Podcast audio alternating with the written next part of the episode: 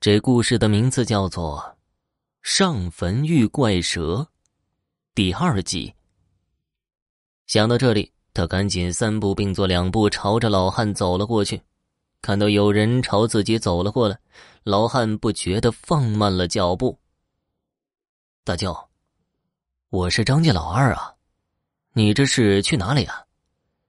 张志礼热情的说道。老汉抬眼仔细的看了看。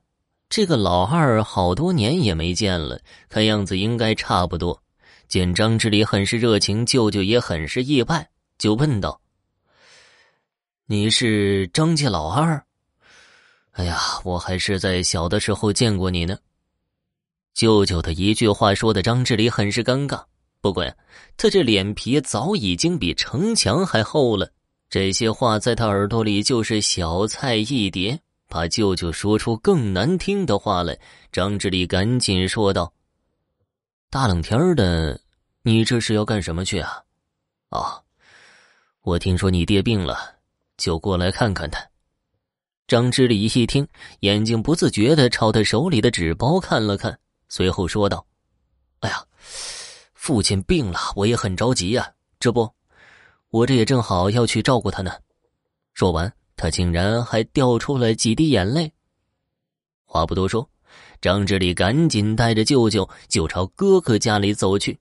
因为好久没去过哥哥家了，张志礼也不知道哥哥家到底在哪儿，就带着舅舅在村子里乱转起来。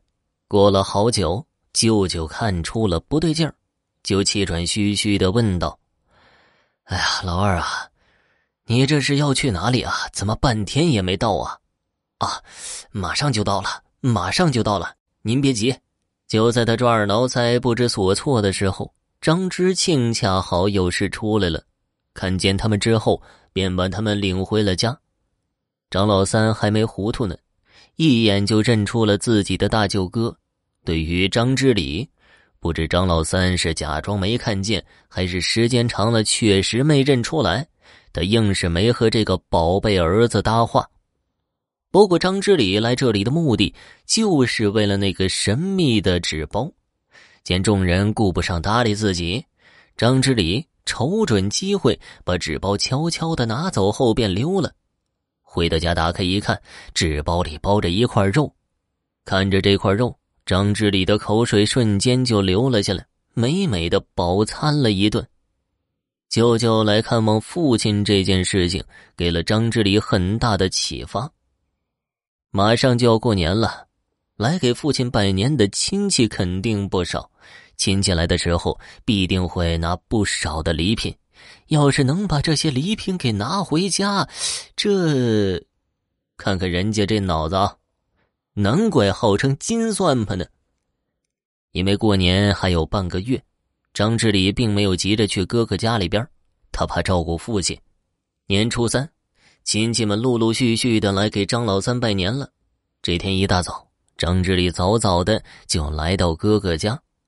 来到哥哥家之后，张志礼像是变了个人似的，爹、哥哥叫个不停，啥活都抢着干。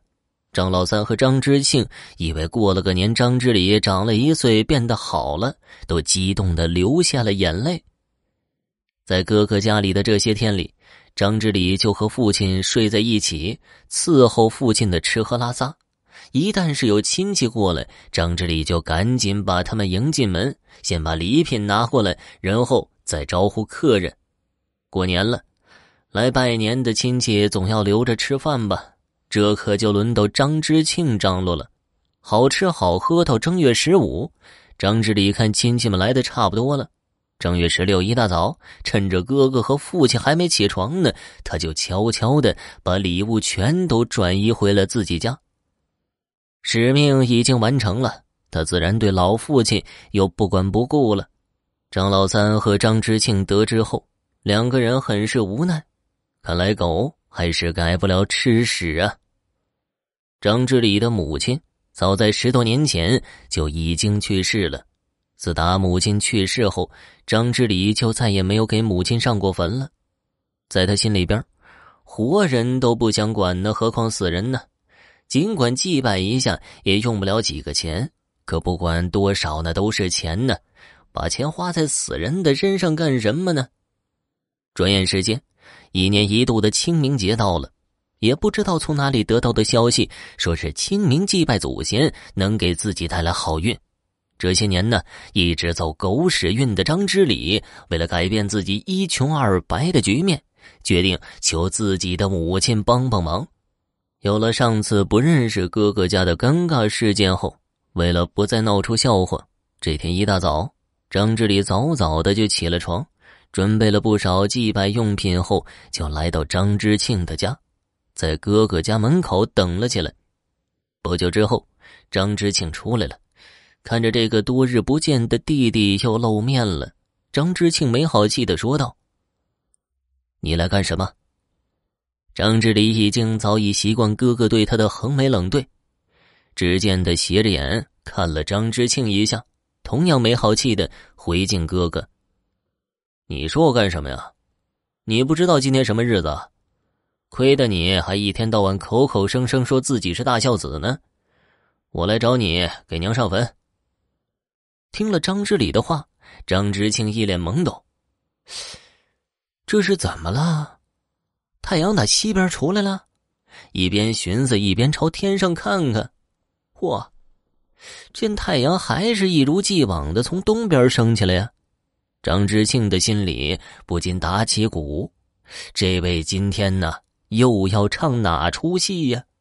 不过，不管出于什么样的目的。弟弟能有这番举动，也算是老天开眼了。听众朋友，本集播讲完毕，感谢收听。